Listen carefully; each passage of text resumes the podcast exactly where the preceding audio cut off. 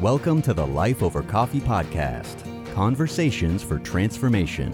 Hello, everyone. This is Rick Thomas with Life Over Coffee. We have Conversations for Transformation. Thank you so much for joining me for this teaching. We here at Life Over Coffee exist to bring hope and help to you and others by creating resources that spark conversations for transformation. And I have a resource that I want to present to you over the next few moments. And the title of it is Practical Soul Care. How do we care for each other practically? I want to give you a biblical response to the Great Commission. The key verse that we'll be launching from in this talk is from Matthew 28 19 and 20. All of you are familiar with this passage. We call this the Great Commission. This is Jesus talking. At the end of his life on earth, he said, Go therefore and make disciples of all nations, baptizing them in the name of the Father and of the Son and of the Holy Spirit teaching them to observe all that I have commanded you. And that is the big idea here is that we want to teach others to observe all that Jesus has commanded. He finishes finishes this great commission by saying, "And behold, I am with you always to the end of the age. And so, the big idea in this teaching lesson is how can church members effectively care for one another in Christ? The outline that I have for you is in five parts. Point number one, I want to talk about applying the Great Commission. The big question is Does the Great Commission apply to you? Now, I am assuming that you are a Christian. Uh, this is my audience here. If you are not a Christian, I would encourage you to write us at Life Over Coffee. You can find us at lifeovercoffee.com and say that I am not a Christian and I'm curious as to how I can become one. And we would love to walk you through that. We'd love to show you how to become born again. But this talk is for the Christian community, and point number one is applying the Great Commission. Number two, become the example of the goal. Point number three, study the psychology book. And number four, study the soul. And then finally, we will wrap up talking about the differences between biblical counseling and biblical discipleship. And so let's move on to point number one applying the Great Commission. This will be the shortest point in the entire outline. I have a simple question for you, dear Christian. Does the Great Commission apply to me? Does the Great Commission apply to you? This is a yes or a no answer. Now, depending on how you answer this question, well, it's not only going to set the course for your life, the trajectory of your life, but it will determine the quality of your life. This is a non negotiable statement that Jesus gave us in Matthew 28. We are to go and make disciples. And I trust as you look at this question and answer it for yourself, you answer in the affirmative. Yes, the Great Commission applies to me. Now, if you say it does not, then you would have to make your argument. Why does the Great Commission not apply to a Christian? And so I trust that this is straightforward. I, I trust that you have answered yes. Now, I'm not assuming that uh, you are full of confidence and that you believe that you have the ability to go out and make disciples, that you can lead someone to Christ and then teach this individual to observe all things that Jesus taught. I'm not assuming that at all. And that is why uh, I am doing this lesson here because I want to, I hope that I would not only instruct you, uh, but encourage you and envision you that you can go and make a disciple. I mean, even the woman at the well who knew Jesus for about half a minute, she went into the town and she began the work of evangelism and discipleship. And all that she could say was, Come see a man. And that is where we all began. By the way, that is in John chapter 4, and that is where we all began. We don't know much, but that's really not the first question that we have to answer. The first question is Does the Great Commission apply to me? And if it does, then that begins a process to where we want to learn, more about our Bibles. We want to practicalize the Bible into our lives, and then we want to export what we have practicalized to other people.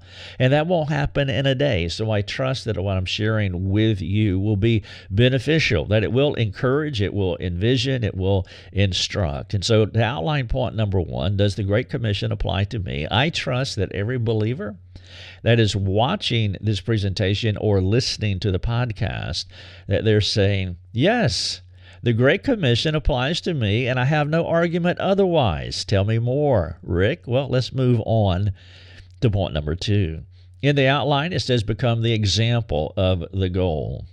One of the mantras that we say here at Life Over Coffee is that the teaching uh, or the modeling of the gospel, rather, the emulation of the gospel must precede the teaching of the gospel, or we will sabotage the teaching. We will marginalize the teaching.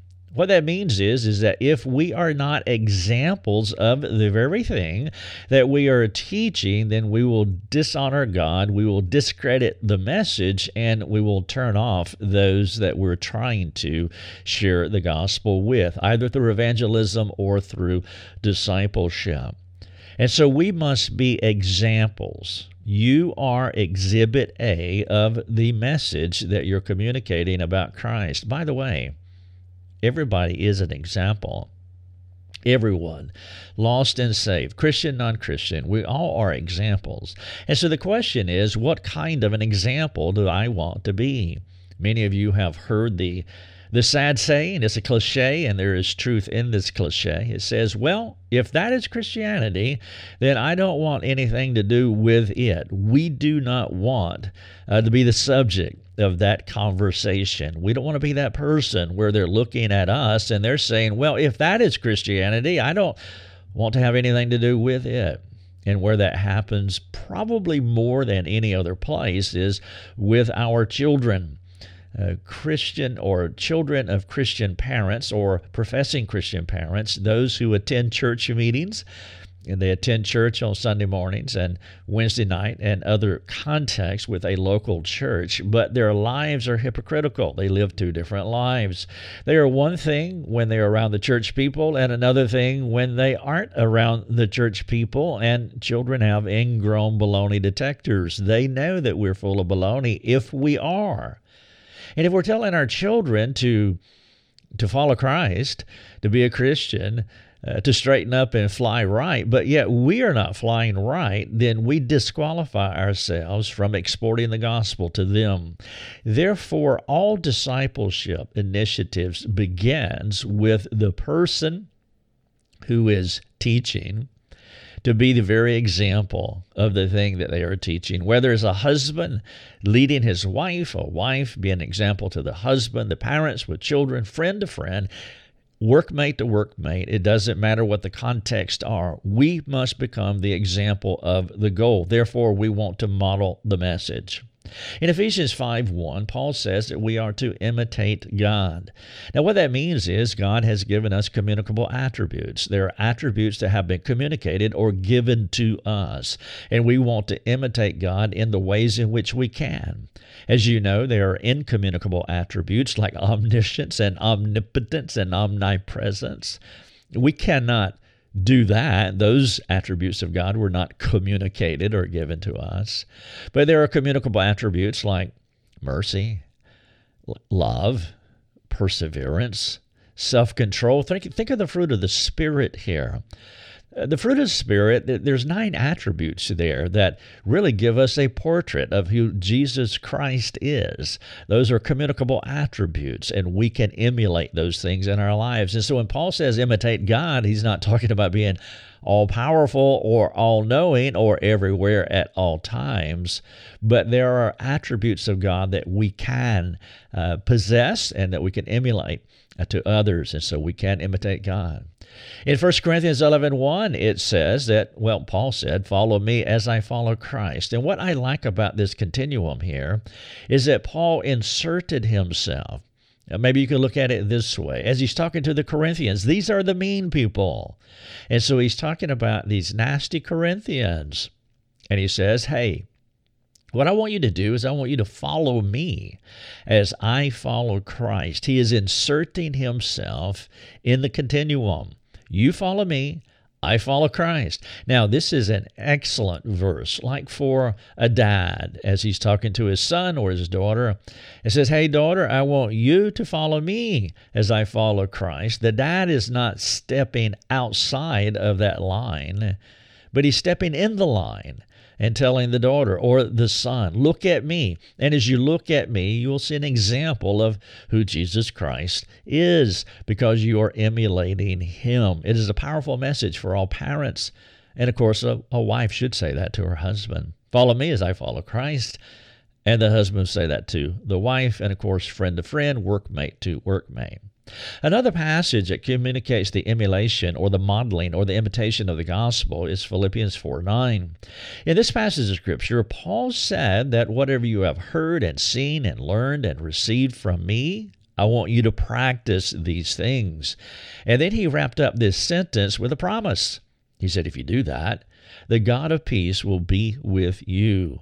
Now, this is a profound verse of Scripture.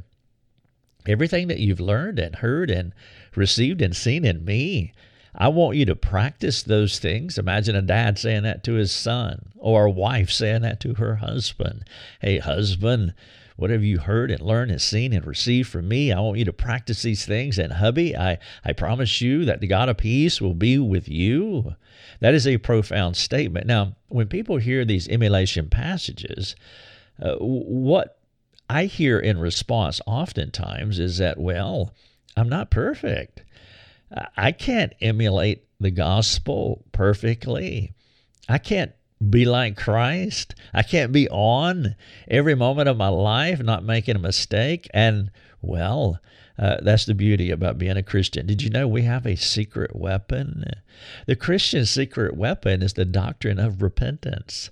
We are the only people on the face of the earth that can actually repent, turn 180 degrees. This is more than a New Year's resolution. This is more than some promise that we make. No, this is a gift. Repentance is a gift from God. As we read in Timothy uh, chapter 2, verse 25, God grants repentance. Uh, repentance is a spiritual gift. It is the Spirit of God illuminating spiritually quickened or made alive humans. As we see in Ephesians 2, that we were dead in our trespasses, but God made us alive. As we see in 1 Corinthians 2.14, the natural person doesn't understand the things of the Spirit of God, for they are spiritually discerned. Now, we have an ally in the Spirit of God who eliminates our minds because we have been made alive and he will convict us of our sins and we have the opportunity to repent we can put off those that former manner of life we can renew our minds and we can put on Christ only Christians can do that. non-Christians well they can pull themselves up by their bootstraps. They can promise uh, they can make that resolution. They can uh, do 30 days of this or that, but like a stain under a white paint, it will always come back because they do not have the power of the gospel operative in their souls. The Spirit of God is guiding, guiding us by the Word of God that we can actually transform. Now, why is that important when it comes to emulating or imitating the gospel? Because we're not imperfect, because we will fail one of the most blessed gifts that we can give to anyone, and let's just put that within a parenting construct here. One of the best gifts that we can give our children is to teach them how to change, to teach them how to repent. And so a dad could say to a son, Son, whatever you've heard and learned and seen and received in me, I want you to practice these things, and the God of peace will be with you. And guess what? That dad's going to blow it. He's going to make a mistake. He's going to sin against his wife. He's going to sin against his child. And when he does, he has the opportunity to recalibrate, to get back in line with the gospel, because now he can walk out repentance. He can confess that sin. He can ask for forgiveness. He can be reconciled to the child. He can restore the relationship. He can put off the behavior, renew his mind, and put on a new behavior. He can transform. That is one of the greatest gifts that we can give to our children. And so, what we want to do is we want to become the very example of the goal that we are asking others to become. And so, as we export the Great Commission to other people, we're going to do that imperfectly but only those without the gospel who do not have hope. We have hope. When we make our mistakes, when we sin, we confess our sins. If we say that we have not sinned, we are liars. And this is what John was saying in 1 John chapter 1.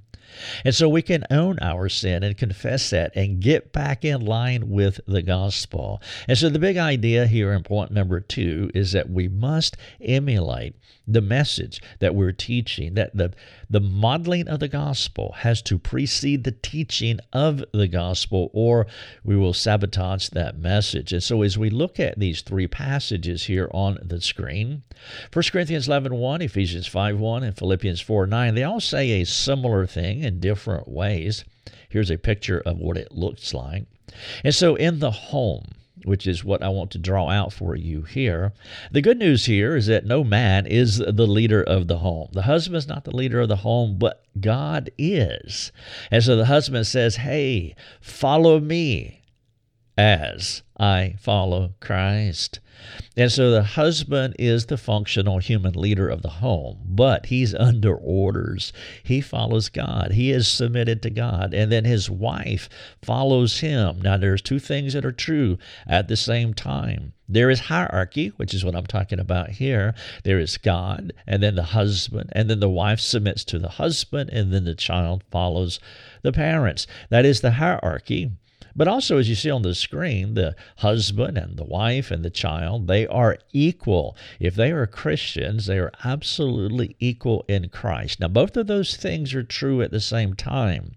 There has to be equality. Obviously, no person is better than any other human. What have you received, as Paul would say, that you have not been given, that was not given to you? And so we're all equal before God as Christians, but there's also hierarchy because the world can only function in hierarchical systems. And one of those hierarchical systems is the husband, the leader of the home, and then the wife, and then the children. But within a Christian construct, we know that that husband is following God. And that's the motivating factor of why the wife would want to submit to the husband and the children would want to submit to the parents. Of course, the children want to submit to the parents because they are submitted to God. And so it is essential as we're talking about practical soul care here, point number two, that we want to model the message and we need to be walking in line with the gospel as you see here on the screen. Now, one of the things that we would have to do in order to become example of the goal is that I have been saying this already about the doctrine of repentance. The Christian's secret weapon you see, gospel centered people have nothing to fear, nothing to protect, and nothing to hide. And so that means that we can get rid of our representatives, our PR person, our public relations person. Everybody has a representative of themselves. It is a carefully edited version, a carefully crafted version of themselves that they trot out into the public spaces hoping that people will find their representative as more likable than the person that they know themselves to be. And that is our temptation as Adamic people. We're born in Adam. And part of what it means about being born in Adam, which I'll talk about in a few moments here, but it means that we struggle with shame, that internal awkwardness, not quite comfortable in our own skin. And because of that, there is a temptation to want to present ourselves as something that we are not. And so we have a representative. Hi, I represent Rick Thomas. And we can present ourselves in so many wonderful and glorious ways. Whatever whatever impresses us, we can project that as our image. You'll see this on socials regularly. Uh, people will only put their best foot forward. They will only put their best make make up face forward on social media. Uh, the ladies will put their best hairstyles forward, the things that make us look good. Those are all representatives. Those are not the real people. Do not fall in love with the representative. You have to look beyond what you see on the screen. And in our church meetings on Sunday morning, we have to look beyond what is being presented to us. It is innate within us to present ourselves in another way. But as gospelized people, again, we have nothing to fear, nothing to protect, and nothing to hide. We can dismiss our representatives. You can go on now. You don't need to represent me any longer. I'm going to present myself as I am. We have a song about that. It's called Just As I Am. I mean, it is amazing grace, and that we can present ourselves just as we are. Now, of course, as Christians, there is a thing called self control and discretion. Biblical discretion is important. And so there's two ditches here that we want to stay out of. Ditch number one, we want to dismiss our representative. We want to shake off the temptations, all temptations to hypocrisy. We want to be authentic. We want to be genuine. But in the other ditch, well, the fool reveals his entire mind. And so in the other ditch is a person who has no self control or biblical discretion, and they tell every person everything about themselves with no filter whatsoever. They don't know how to read the room, they have no social filter, and they just say all things to anyone. Well, that's foolish, and so we don't want to be foolish. What we need is at least one close, intimate friend, somebody that we can share our lives with, someone that could steward our truth, because there is a stewardship issue here. All people cannot handle your truth. And so you do want to read the room. You want to have biblical discernment as you begin to share your life. The real issue here is is the motivation of our heart. Am I willing? Do I want to share my innermost self with at least one other person, appropriately sharing, not inappropriately sharing. That is the big idea. And so we want to stay out of the two ditches. Ditch number one, I'm a hypocrite, and I'm going to become a bigger hypocrite. And I'm going to really put the shine on my representatives so people will be impressed with me. Ditch number two, I have no social filter, no self control, and no biblical discretion. And I'm just going to blab everything I know about myself, my innermost thoughts to anybody who will listen, and I'll put it on socials as well.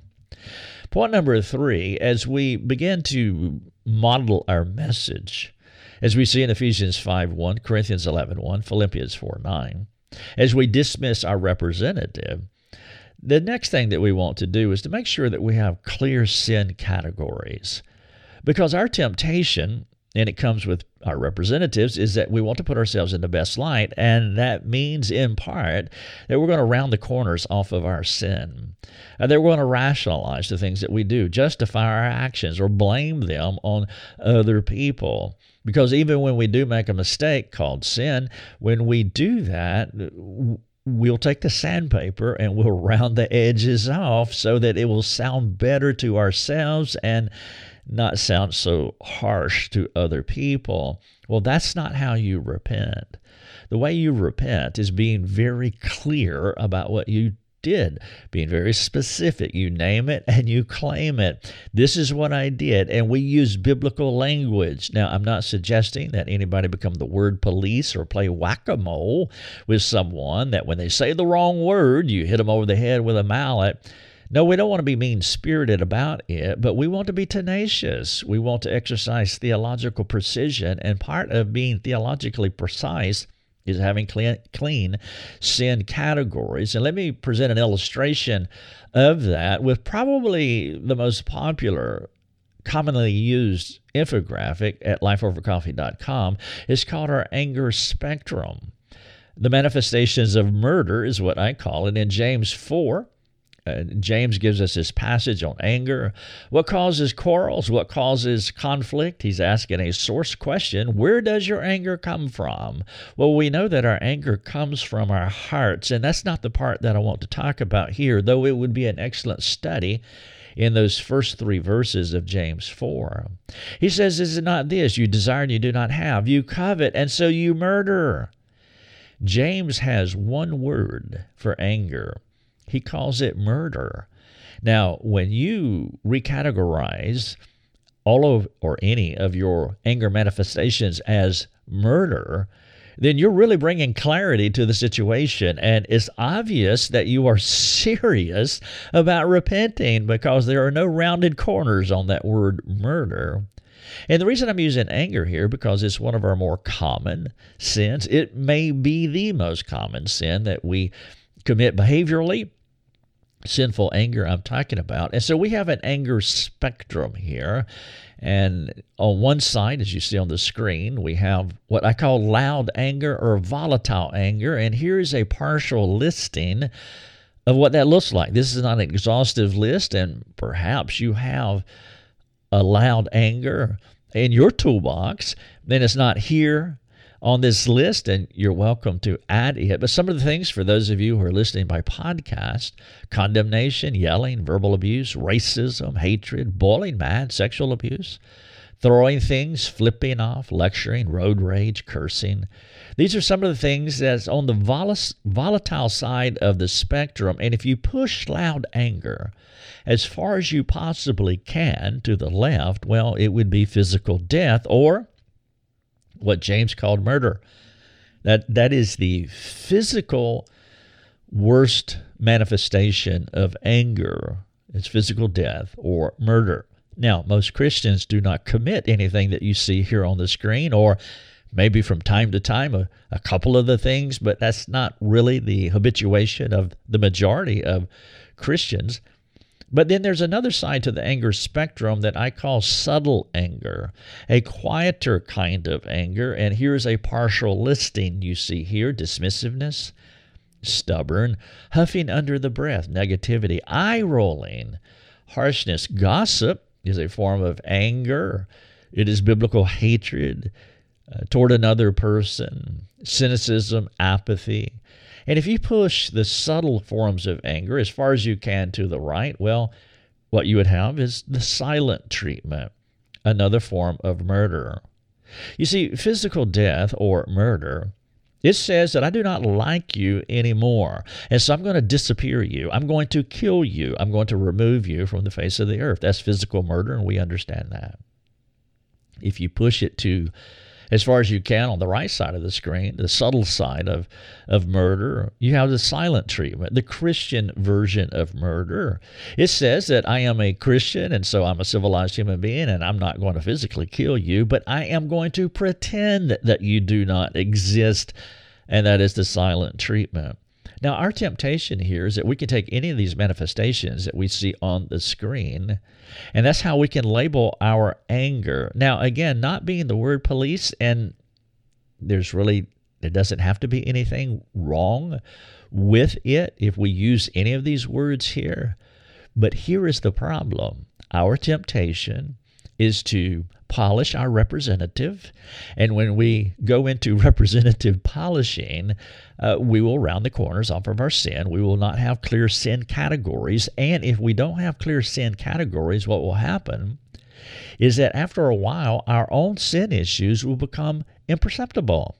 We will harden our consciences our co knowledge, our inner voice. Conscience in the Latin means conscience, co knowledge our internal moral thermostat. And if we harden our consciences by rounding the corners off of our sins, then we will become imperceptible to our sins and it will make it virtually impossible for us to repent. And so, again, we're presented with two ditches. One, we can be the word police and just be so critical or harsh about wordsmithing, and I'm not suggesting that at all. But in the other ditch is that we can we can soften our sins so much that we're not even aware that we're sinning anymore. Well, I was just frustrated. I'm just a little bit critical. Well, they were huffing under her breath. This person is dismissive. James would say, You murderer. Because what he's saying here, you desire and you do not have, and so you murder. And that's what criticalness is. That's what every label on this screen is. And when we begin to label our sins correctly, then the conviction will be greater and the motivation will be power more powerful to where we will want to repent. And so, if we're going to export the gospel to other people, then what we have to do is to be a clear representation of the very thing that we want them to be. If we want them to, to model all things to observe all that Jesus taught, then we want to be the clearest representation of that that we can possibly be. Point number one, applying the Great Commission. I trust you said yes. Number two, become the example of the goal. I trust you're motivated to be that example. Number three, we want to study our psychology book, our guidebook our guidebook is the Bible. The word psychology is a beautiful word. It is a Christian word, a Greek word made up of two words, suke psyche, and logos. The word psychology means the study of the soul, literally, or the word concerning the soul, and you see it in the word psyche, logos. Logos, the word or the study of, and of course, psyche is the soul.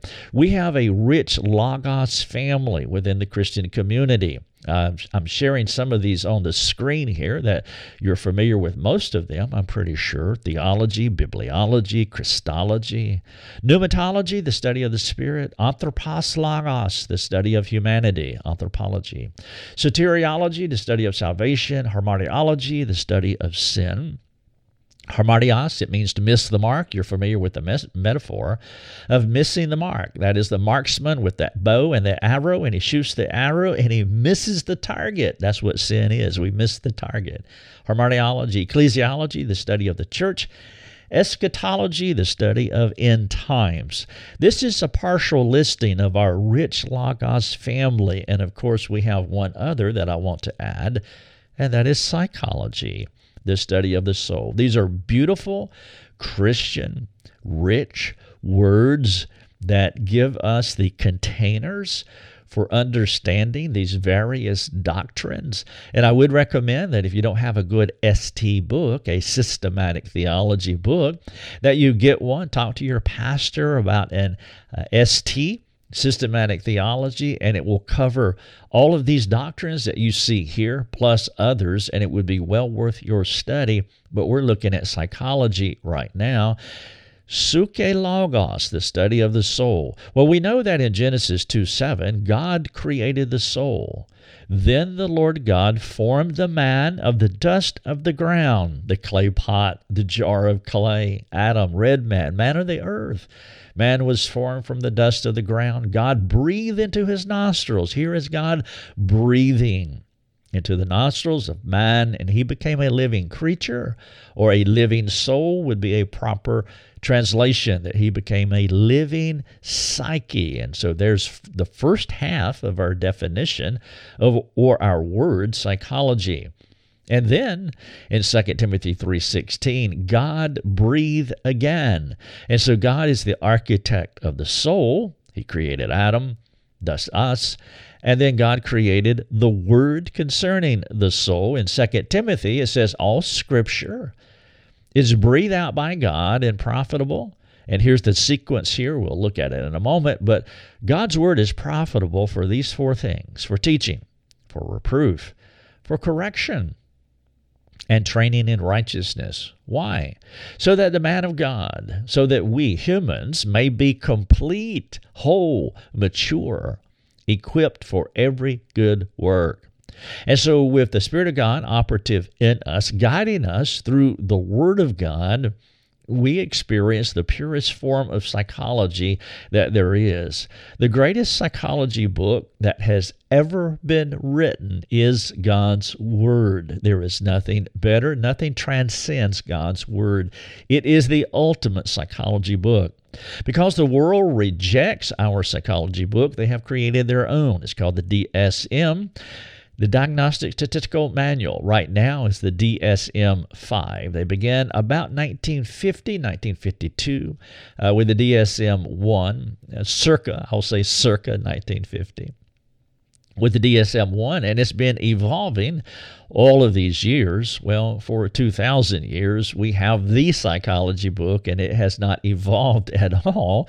But that is because the author is absolutely perfect, and there's nothing to add to it, nor shall we take anything away from God's Word. And so uh, we want to study the psychology book. If you want to export the Great Commission, through your life and also through word, well, then you have to know the psychology book. And this leads us to this sequence that I was speaking of in 2 Timothy 3:16. On the screen here, we see the four words that Paul used. He says that God's word is profitable. Number 1 is teaching. And that is how we change. Faith comes by hearing, and hearing by the Word of God. And so we hear the Word of God either directly or extrapolated from uh, the Word of God, an application of the Word of God, an application that is situated in the Word of God, and we hear that. And that word, it convicts or rebukes or reproves us. Basically, what it does, it hits the target here, as you see on the screen. It knocks us down, and that is what the Word of God does. Many of you remember when you were first born again, uh, you were agitated by the Word of God. You heard God's truth, and it was wrecking your soul, and you realized that you have a problem. It knocked you down. And God does not leave us down. He would never do that. And so the next step in the sequence, it is profitable for teaching, for reproof, and also for correction. The metaphor here is setting a bone after God knocks us down, after He reproves us. He sets the bone, He makes us right, and now we're turned in another direction. Uh, God's word is profitable for teaching, for convicting, for correcting, and training in righteousness so that we can be complete, so that we can be whole. This is the four step sequence uh, as far as what the psychology book will do for us. And as we study to show ourselves approved to God, we want to be able to export this. We want to be masters of God's Word, first being mastered by it. And then, out of our example and our study of the psychology book, we began to teach others. Now, as we teach others, point number four on the outline, what we want to do, not just be experts in the psychology book, but be expert in the soul. We need to understand each other. Now, what I want to do here over the uh, next couple of slides that I'm going to present to you, and by the way, again, those of you who are listening by podcast, uh, please go to lifeovercoffee.com. Uh, you, you're welcome to watch this one hour video that I'm presenting here with the animations inside. It'll be more meaningful to you if you can uh, listen to this, I mean, watch this and, and see it as it's presented to you. And so make a note. I know many of you listen to the podcast as you run on the beach, as you drive to work, as you, one lady said, uh, I'd like to vacuum. Uh, while I listen to your podcast. And so I know you're doing many things, and praise God for the ability to multitask. But it would appeal to you that when you have a moment that you watch the one hour presentation because it will be more beneficial to you and you can stop it and take screenshots. And I want you to capture some of these images that I'm presenting here. And so in the next two slides, I want to uh, do a, a deeper study into the psyche, into the soul, and uh, there's really no other way to get into it but other than get into it. And so this first one, this first slide is called the anatomy of the soul, and I want to talk about our number one problem. Our number one problem that the number one thing that we struggle with as humans is, is self-reliance as far as our personal struggles is self-reliance. Now a synonym for self-reliance is is unbelief. That's a synonym. Self-reliance means unbelief Self reliance, self sufficiency, those are the same words, the same labels, but they mean the same thing. If you're a self sufficient person, it, it means unbelief. You, you, turn the word around. It's like self esteem. You, you, can define self esteem by turning the word around. I esteem myself more than anyone else. It's a problematic label for obvious reasons. Well, self reliance is one of those problematic labels. I am relying on myself. Now, that is. That is pure grade idolatry. God does not want us to rely on ourselves. But this is what we saw in the Garden of Eden. It is our Adamic sin. It is our temptation to rely on ourselves rather than to rely on Him who raises the dead. As Paul was talking about in 2 Corinthians chapter 1, verses 8 and 9. In fact, in that passage, Paul was teaching us that these bad things happened to me. He said, I don't want you to be ignorant of the affliction that we experienced in Asia, that God was was he burdened us beyond our strength, and that is the key phrase. God will burden you beyond your strength because he wants to push you beyond your ability to take care of yourself. He, he wants you to be able to say with all genuineness what Paul said in 4:13 of Philippians, I can do all things through Christ who strengthens me. He doesn't want us to say I can do all things through me who strengthens me. That's self-reliance.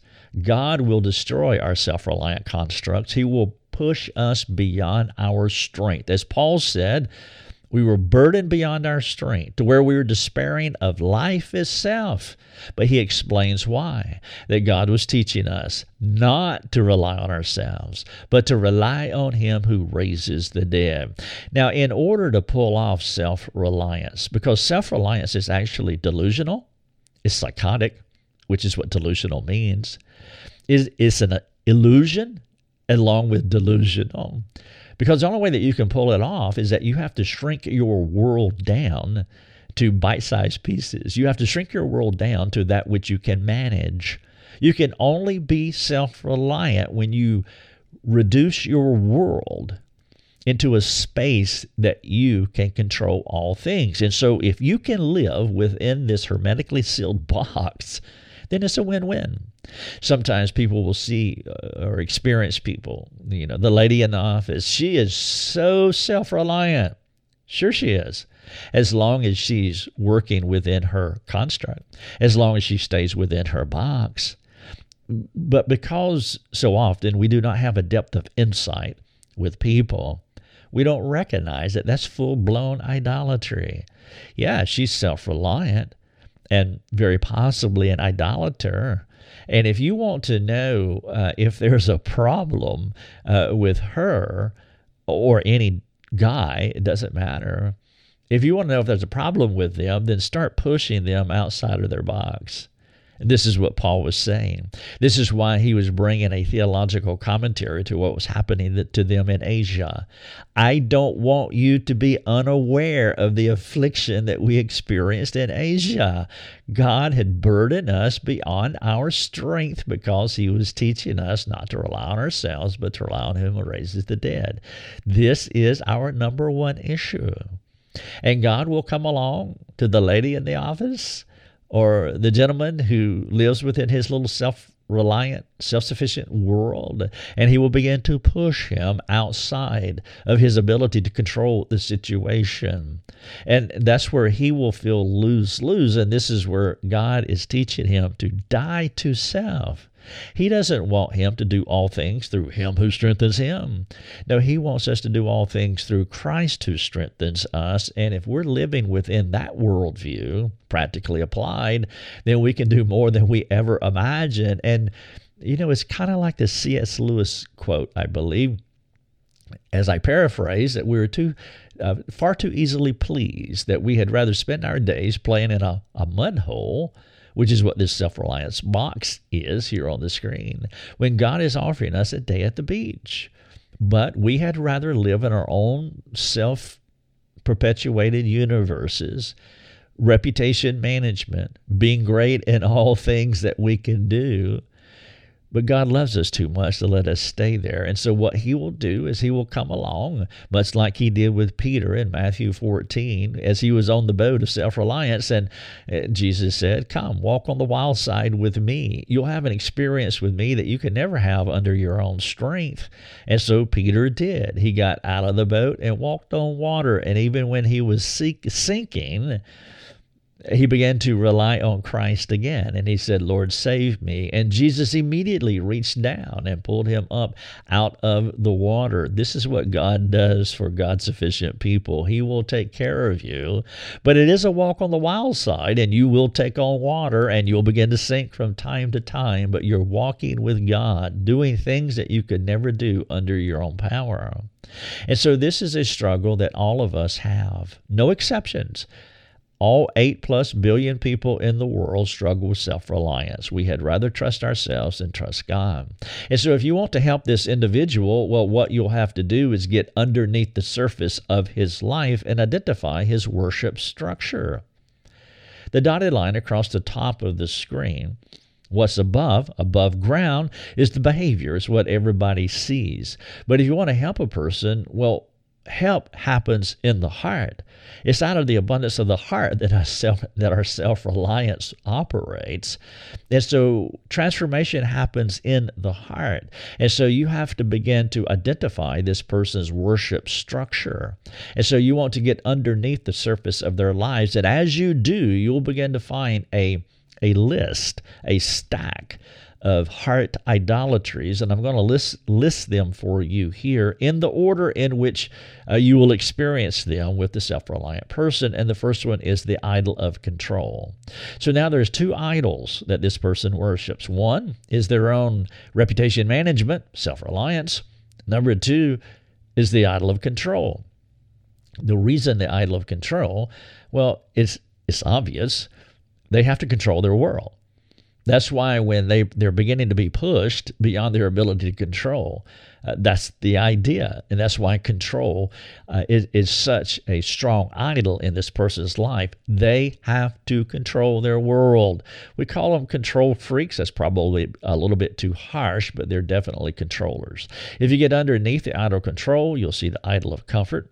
They know what's comfortable for them. And once they identify what's comfortable for them, well, then they will control it at all cost, which again would lead to self-reliance. As you work toward the heart, what you will find is fear. Now, this is the irony of the self reliant person. They appear to be strong and powerful and amazing, but really they, they're, they're afraid. And out of that fear, they seek comfort. Out of that comfort, they seek control, and they're self reliant. Underneath that are elements of hopelessness, and underneath that is shame, as I talked about earlier. The idol of shame is that internal awkwardness. They're not comfortable in their own skin. That can lead to a hopelessness that metastasizes into fear, which motivates them for comfort, to control, to self reliance. And then underneath the shame, you will find guilt. And underneath the guilt, you will find the tension. This is the real tension here between faith and unfaith between belief and unbelief. Much like the gentleman in Mark 9, Lord, I believe, help my unbelief. And this is what you'll find amongst our type, many Christians, that we truly believe that we, ha- we have been born again. This is not a salvation issue, this is a sanctification issue. And so, very much secure in Christ, we have his alien righteousness. Eternity, heaven is our home. But on the ground, on earth, we can operate like functional atheists. And that's where you get the statement, Lord, I believe, help my unbelief. This is this tension between faith and unfaith. And if we're not careful, unfaith can rule the day. And as it does, well, then these idols will begin to stack up and we'll be living a self reliant, a self reliant uh, worldview and practice. Now, as God comes along and he begins to rock this totem pole that we see here, this worship structure, and our world begins to fall apart, as Paul says, I don't want you to be unaware of the affliction that we experience in Asia. I, I, don't want you to be unaware why our world is falling apart. God was teaching us not to rely on ourselves, but to rely on Him who raised the dead. But when our world first begins to fall apart, what you will find coming out of the, the heart of this person, there'll be three things typically. And the first one will be anger. Their world is falling apart and they'll respond in anger. Anger is the manipulative tactic of an insecure person who's trying to regain control of his world. Anger is an insecurity problem. It's powerful on the behavioral end. If you're in the line of fire, I mean, you experience the powerfulness of anger. But as you address anger in the heart, sinful anger, what you're going to find is that it's an insecure person who feels like they're losing control of their world and they use anger as a manipulative tactic to regain, to try to reorder their universe according to their liking. If their world completely falls apart, rather than owning it, uh, in addition to anger, they will begin to blame. They will blame others. Why this happened? There has to be a commentary. There has to be an answer as to why it happened, and blame would be a common one. If they are not perceptible to what is really going on, eh, as Paul says, I don't want you to be unaware. Well, if they are unaware of what God is actually doing in their life, well, they will live in anger and blame, and their hearts will harden. And that's the sadness of, of this construct, this worship structure here, because they have a deeply rooted theological problem and they don't know it. Every human in the world struggles this way struggles with these idols to varying degrees. By the way, the person that I'm describing here, the individual that you're looking at on the screen, I'm actually, this is a diagnostic of Adam. This is the anatomy of Adam's soul. You see all this in Genesis 3 6 and following. Once he chose to unfaith, once he chose to unbelieve, he experienced guilt, he experienced shame, then hopelessness began to stack on top of shame. Fear came quickly. He sought comfort through fig leaves and running and blaming. He, he, he sought control of his world. In that moment, Adam became a self reliant people. When we, a person, when we choose to not believe God and self reliance, this is our worship structure. You see, we got this because, well, we're born in Adam. And so we all struggle with these things. One of the things I would want you to hear here is that there may be eight plus billion people in the world, but none of us are different. None of us are different at the level of the heart, underneath the surface, which leads to the next graphic 12 universal assumptions that you can make about anyone. There's no question that we all have a unique life.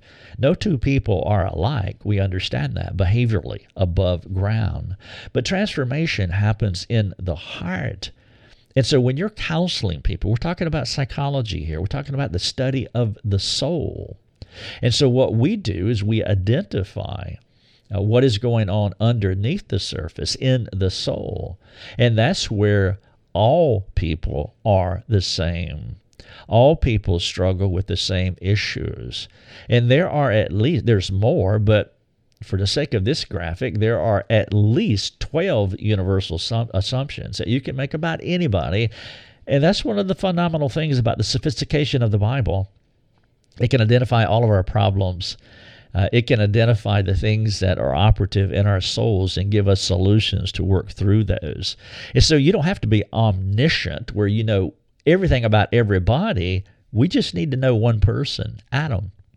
And everybody came from Adam. And so there are 12 universal assumptions that you can make about all people. I've already listed some in the previous slide that you see here. The one that you don't see here is hopelessness, and I've kind of folded that into fear and shame there for this slide. I expanded it in more of an accordion in the previous slide uh, but it's here in fear and shame. But here are some of the assumptions that you've already seen, things that we all struggle with, and then there are a few more. We all struggle with self righteousness, looking down on other people, having an elevated view over some people, not necessarily all people. But our temptation is to elevate ourselves above people. Everybody struggles with self righteousness, sexuality, anger, obviously, fear of others, insecurity, peer pressure. The world calls it peer pressure, codependency. And then finally, suffering. These are 12 universal assumptions that you can make about anybody. There are no exceptions to this rule. And so when you're helping people, you actually have insight into the suke, the psyche. You have insight into their soul because we're all the same. We're Adamic people. And then you bring God's word to bear. And with the uh, counselor, capital C, the Holy Spirit, uh, the unassailable ally working for us, in us, through us, as we're guided by God's Word. We're exporting our lives. We understand our soul. We understand their soul. We're able to help people in a sophisticated and practical way. Now, finally, in point number five of the outline, I want to talk about just briefly the difference between counseling and discipleship. Now, I say counseling, biblical counseling is an inferior model. I'm not saying it's unbiblical. I'm not saying that at all. I'm just saying it's not as good as discipleship. It's not. And there are many reasons for that.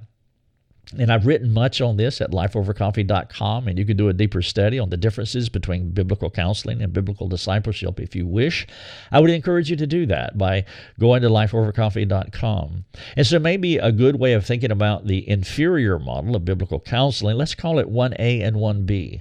1A is always discipleship, 1B is biblical counseling, which most Christians never need. But discipleship, when it's operative correctly in a local church, that in itself will take care of almost all what would be biblical counseling situations. So, biblical counseling, what it is in most cases, is, is two strangers meeting each other, or it's two people who really do not know each other well. Uh, and that's all that, that's probably 99% of all biblical counseling. And that there is a process because you do not know the person well. You meet for two hours in a formalized counseling context and that could be once a week or it could be every two weeks or three. Now i say two hours because that's how that's how long i have always met with people. I realize some people meet for an hour that's even worse uh, because you don't have time to build that relationship with the person and to help them in a more effectual way and that's why i've always traditionally met people for two hours. That's not great but it's far better than one hour. And you'll do that once a week, every two weeks. You'll do it for a short season, maybe six times, 12 times, 18 times. There's no rule here, but it is a season of counseling. It's not a long term relationship. And then the biblical counselor will go away. And what happens so often is that the problems begin to resurface in the person's life. And that is biblical counseling, unless they are part of a superior model. A superior model of discipleship or the discipleship model. This is where two people are really walking the same path. They're on this a very similar journey. They attend 52 church meetings a year on Sunday morning. They're part of a small group. They do life over coffee, as you all should. They do hospitality. They have special events. Uh, they minister together. They email and text each other and talk on the phone. They babysit their babies. They go on vacation together. They grill out on Saturday afternoon.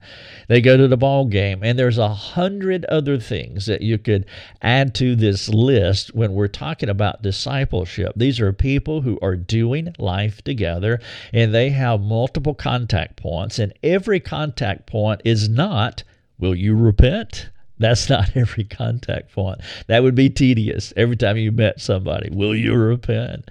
No, these are opportunities to build a relationship and to build a relationship, a relational bridge to someone, and to go from superficial to deep. And you can do this in a non harried way, and you, you can let the game come to you rather than forcing yourself on the game. The discipleship model is a far superior model than biblical counseling in virtually every way. It's intentional intentional multiple contact points weekly, monthly, yearly in the milieu. The milieu are the social environments in which people meet. It is New Testament discipleship, a far superior model to biblical counseling. Again, I'm not saying biblical counseling is wrong. I'm just saying it's 1B it is not 1A. And so we have a high view of the local church here at Life Over Coffee, and we believe that discipleship is the way, and in almost all cases, it will take care of any biblical counseling needs. We talk about body to body ministry. This will be our last slide here. I'm inverting what Paul said in 1 Corinthians 15 33. He said, Bad companions corrupt. Well, we say good companions actually build up. And so let's say that a person does come for personal counseling. It's not necessarily wrong. And then they have a discipling friend who comes alongside them. They're building other friendships within their local church. They're doing homework specific things to whatever they're struggling with. They have personal devotions. They're fellowshipping with uh, the body of Christ, uh, community life. They're attending the church meetings, whether that's corporate meeting on Sunday morning, men's meetings, ladies' meetings, Bible studies, etc. There's a zillion of them. They're in family, familial engagement, family worship, and they're serving other people. I will say that most of the people who come to uh, receive biblical counseling are not doing these things. And typically that's why they're looking for biblical counseling because they're not engaging their local church. But as they do body to body ministry, there's one thing on this list that can disappear, and it's biblical counseling. 1B can go away, and these other good companions stay. And you can add to this list, it's not an exhaustive list, but a person who is engaged in their local church at this level will very uh, very rarely need biblical counseling and they're actually doing New Testament discipleship. They're modeling the Great Commission and they are exporting the Great Commission to one another. This teaching, thank you so much for listening to it. it, is, is practical soul care.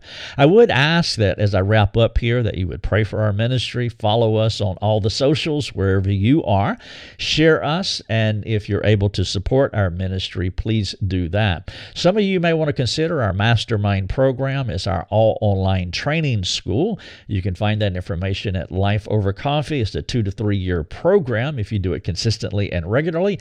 We do a deep dive into all things biblical counseling and discipleship, perhaps the mastermind program would be good for you.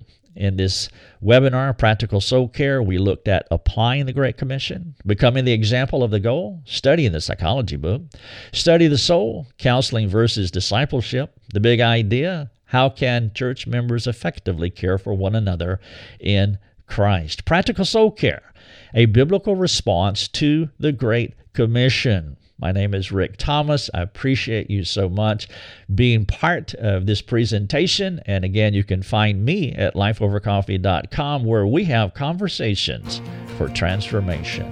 Thanks for joining us. Learn more and get access to other resources at lifeovercoffee.com.